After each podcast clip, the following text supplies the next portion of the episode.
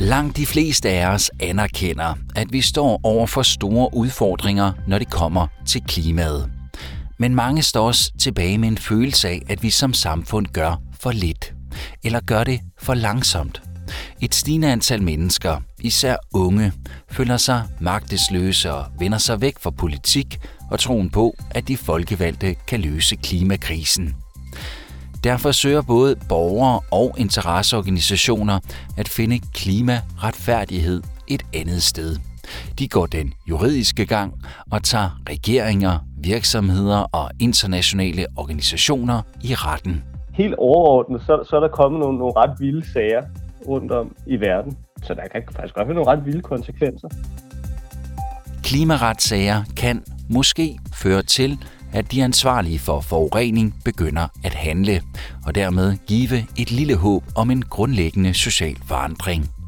Klimarelaterede retssager er stigende i både EU og rundt om i verden, og derfor spørger vi i denne udgave af The Green Deal om retssager er klimaets bedste chance. Velkommen til podcasten, hvor vi undersøger den grønne omstilling i EU i samarbejde med kolleger fra det europæiske radionetværk Euronet Plus. Jeg hedder Tue Sørensen. Vi begynder i Belgien, hvor vi har mødt den 23-årige studerende Damien Mangon. Han bor i byen Chotfontaine, som blev hårdt ramt af oversvømmelserne i sommeren 2021. For at overvinde de svære minder fra de dage, som han tilbragte alene i sit hus omgivet af vand, blev han aktivist og besluttede også at gå til den europæiske menneskerettighedsdomstol. Hans mål var at angribe en international aftale, Energicharter-traktaten. En tekst, der organiserer internationalt samarbejde i især fossilindustrien, og som ifølge Damien Mangon ikke længere er forenlig med menneskerettighederne. Det siger han til vores belgiske kolleger fra RTBF. Hvis der er noget, jeg kan gøre for at forhindre, at det sker for andre mennesker, vil jeg gøre det. Jeg er nødt til at gøre det, for jeg ønsker ikke, at nogen på jorden, absolut ingen, ikke engang mine værste fjender, skal gå igennem det. Men det vil ske igen, det er forfærdeligt at sige, det vil ske igen, det er helt sikkert. Men jo mere vi kan reducere chancerne for, at det sker, jo bedre. Det er grunden til, at han sammen med fire andre unge klimaaktivister fra andre europæiske lande har taget retslige skridt i håbet om, at retfærdighed vil redde andre fra de samme katastrofer, som de har oplevet. Og det er ikke en isoleret historie. På global plan er der indgivet mere end 1000 sager de sidste seks år, og dermed er antallet af sager om klimaforandringer mere end fordoblet siden 2015. Det viser en rapport, der blev udgivet i 2021, og som London School of Economics har offentliggjort. Internationale domstole, såsom den europæiske menneskerettighedsdomstol, hvor Damien Mangon anlagde sin retssag, men også nationale domstole, gør fremskridt med at anerkende og også straffe klimaforbrydelser. Spørgsmålet er, om de næste klimahelte findes blandt dommere og advokater. Er de bedre til at forsvare fremtiden for de kommende generationer, væk fra det politiske livs ofte kortsigtede hensigter? Til det svarer Trin Jetma, der er advokat ved Estonian Environmental Law Center i Estland, sådan her til vores kolleger på Kuku Radio.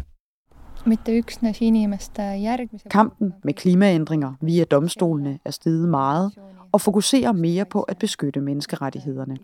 Men der er selvfølgelig også andre argumenter. Jeg kunne virkelig godt lide en dom fra Colombia i 2018, hvor aktivister gik til retten for at beskytte en regnskov. Og retten sagde ikke bare, at skoven skal beskyttes mod klimaforandringer, men også fordi skoven selv har sine rettigheder. Så naturen har generelt sine egne rettigheder. Men hvilken betydning har dommene i disse retssager så på at fremme klimaindsatsen i EU-landene? Det er vi taget til Bulgarien for at finde svaret på. Her tog foreningen Association for European Integration and Human Rights på vegne af en række borgere kommunen i Plovdiv i retten på baggrund af luftforurening. Kommunen blev dømt i sagen for miljøforbrydelse, og det skabte en juridisk præcedens, fortæller advokat og repræsentant for foreningen Mikhail Ekimdiev til BNR i Bulgarien. Højesteret afsagde denne skældsættende afgørelse, og et halvt år efter afgørelsen blev en lignende sag vundet af grønne organisationer i Sofia. Men igen, Plovdiv har været fortrop, og det er den juridiske præcedens. Milano, Zagreb, Bruxelles, Sofia, Riga. Det er ikke fordi, der ellers ikke er eller laves love for at beskytte klimaet. Det er der. Love, der dækker så forskellige spørgsmål som luftkvalitet, genanvendelse af affald og klimaforandringer som sådan. Spørgsmål, der også afspejles i den europæiske miljøkøreplan Green Deal. Men, og der er et men. For det første er reglerne komplekse. Domstole er nødt til at forholde sig til et flerlagssystem af love, hvad enten det er nationalt, europæisk eller internationalt. Ikke mindst fordi, at spørgsmålet om klimaforandringer er grænseoverskridende. Og så er de juridiske områder lige så sammenflettet mellem specifik lovgivning om klimaforandringer, offentlig ret, privatret og strafferet, som alle udgør afgørende metodiske udfordringer for domstolene. Endelig kommer så spørgsmålet om implementering af lovene, om overvågning af denne implementering, og sådan kunne man blive ved.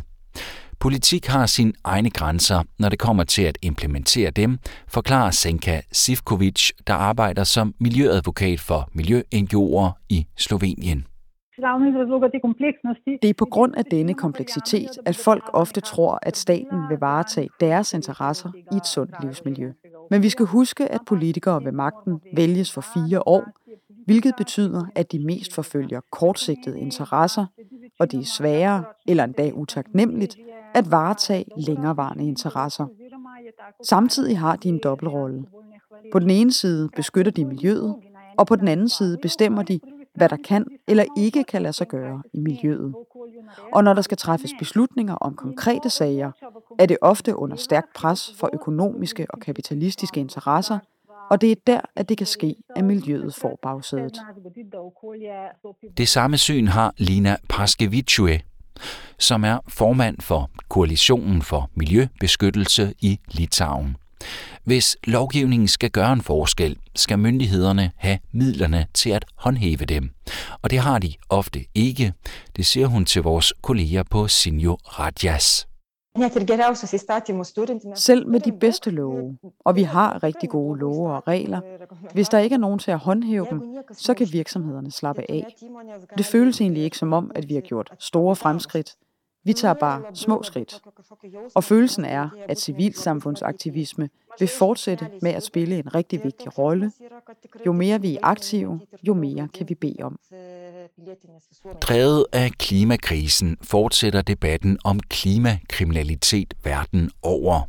Inden for international ret er et nyt koncept ved at opstå, nemlig ecocide, som vedrører alvorlige angreb på miljøet. Udtrykket minder om det, der bruges som folkedrab, genocide, som det hedder på engelsk, og dermed markerer det en stor alvor. Udtrykket blev formuleret første gang i juni 2021 af en gruppe eksperter, og det vagte stor opmærksomhed i den europæiske offentlighed. Det vil være opsigtsvækkende, hvis Ecosite vinder indpas i det juridiske system, det siger Mariangela Lamana. Hun forsker i international ret ved det juridiske fakultet på Milanos Katolske Universitet, og hun har talt med Radio 24 i Italien. Dette forslag sigter mod at inkludere en ny type international forbrydelse, ikke blot en lovovertrædelse, men en reel international forbrydelse, på listen over de fire forbrydelser, som den internationale straffedomstol har jurisdiktion over. nemlig forbrydelser mod menneskeheden, krigsforbrydelser, folkedrab og aggressionsforbrydelsen. Ifølge dette forslag vil økocid være repræsenteret ved alle ulovlige eller vilkårlige handlinger begået af en agent med viden om en betydelig risiko for, at en sådan adfærd vil forårsage alvorlige skader på miljøet. Såvel som handlinger, der er udbredte, geografisk spredte eller langvarige, og derfor diffus i tid med langvarige konsekvenser. De mange klimaretssager kan, ifølge eksperter og jagttagere, komme til at spille en rolle i løsningen af klimaudfordringerne. For når borgere, foreninger og interesseorganisationer sagstøger for eksempel stater, så bemyndiger de også retssystemet til at erstatte politisk handling for at få dem, der er ansvarlige for at sætte et klimaaftryk, især virksomheder, til at betale eller handle og forandre deres tilgange. Det kan også blive tilfældet i Danmark. Her blev der i 2021 lagt sag an mod svinekødsproducenten Danish Crown, som er Europas største producent og en af verdens største eksportører af svinekød. Det var Dansk Vegetarisk Forening, der i samarbejde med to grønne organisationer anlagde sagen. I 2022 fik de medhold i, at sagen nu skal prøves af i landsretten, hvor Danish Crown er anklaget for vildledende markedsføring, som anklagerne mener er greenwashing. Og det bliver interessant at se udfaldet af den sag, det siger Mads Nyvold, der arbejder som klimajournalist for mediet Klimamonitor, og som har fulgt sagen tæt der var flere klimaorganisationer, der, der kappes for at lægge sag an. Nu, hvis jeg husker rigtigt, så Greenpeace, den grønne studenterbevægelse og Dansk Vegetarisk Forening, de var alle sammen yderst sure over noget, som uh, Danish Crown gjorde, øh, hvor de lancerede en ny, øh, en ny kampagne. Så havde de simpelthen smækket øh, sådan en lyserødt klistermærke på deres øh, svinekød, hvor der stod klimakontrolleret gris fra danske landmænd. De sagde, at vores grise er mere klimavenlige, end du tror. Vi har allerede mindsket klimaaftrykket fra vores grisekød med 25 procent. Og det er simpelthen det, den, øh, den udspringer fra, den her retssag. Og det, der kan ske, det er, at, at vi mangler simpelthen øh, domstolspraksis, når det kommer til, hvad, vi, hvad man kan tillade sig for firmaer, når man skal sælge nogle ting, når man kalder det godt for klima, eller bedre for klima, eller bæredygtighed der i Danmark og også i EU, der mangler man simpelthen domstolspraksis for, hvad man kan tillade sig rent marketingsmæssigt at kalde øh, bæredygtigt eller, eller klimavenligt. Og det kan den her retssag mod Dennis Crown komme til at, at lave præcedens for. Og uanset udfaldet af sagen mod Danish Crown, så ser Mads Nyvold flere perspektiver i, at sagen nu er kommet for retten. Altså det man også skal vide, det er, at Forbrugerrådet Tænk, de er også gået ind i den her retssag, øh, og de bakker op om de grønne bevægelser. Altså, det, er, det er en ret stor sag. Forbrugerrådet Tænk, det er jo en vagthund, og de siger, at det er helt afgørende at få stoppet greenwashing, hvis vi skal lykkes med den grønne omstilling. Og så på den anden side, så er, er Danmarks største erhvervsorganisation, øh, Dansk Industri, de er simpelthen også gået hen og, og hjælper sig på den anden side. De hjælper Dennis Crown i den her retssag. Vi har også Landbrug og Fødevare, som jo også er en enormt stor øh, lobbyorganisation, som også er gået ind i det. Det er alt sammen, fordi de, de kan godt se, at den her sag, den, altså, den, den kan danne noget præcedens. Men det, man skal have for øje, det er, det, igen, jeg ved ikke, om det er spil for galleriet, men erhvervsorganisationen, de siger også, de hilser den her retssag velkommen, fordi de siger også, det, det er det vilde vest lige nu, øh, om vi må kalde noget for bæredygtigt, fordi hey, vi prøver at gøre rigtig mange gode ting, men så får vi skudt i skoene, at øh, det er greenwashing og så videre, fordi øh, reglerne simpelthen er, er uklare på det her område. Så, så altså firmaerne hilser faktisk også den her retssag velkommen. Øhm, og det, det, er sådan, det, det, det, det, det er ret godt. Ifølge Mads Nyvold, så er retssagen mod Danish Crown kun den første af flere. Ligesom der i mange andre lande er skyllet en bølge af klimarelaterede sager ind hos domstolene, så vurderer han, at det samme vil ske herhjemme, og det er faktisk allerede i gang. Jeg skal ikke kunne vurdere, om det kommer til at løse noget, men jeg ved, at det er, det er kun toppen af isbjerget, vi ser. Forbrugerrådet de har set en helt vild firedobling, femdobling af sager, hvor både helt almindelige forbrugere eller også øh, klimaorganisationer, de lægger sag an øh, mod, øh, mod firmaer, simpelthen fordi det er blevet et så stort parameter for, for alle. Altså, der kører sager mod Zalando og Mercedes-Benz her i Danmark. Flere folk vægter øh, klimaet, hvor de sætter deres stemme, flere forbrugere vægter også klima, når de shopper. Og det gør jo så, at det er det, de skal reklamere med, firmaen, når de skal sælge varer for os. Og de prøver jo at, at spænde buen så hårdt som overhovedet muligt.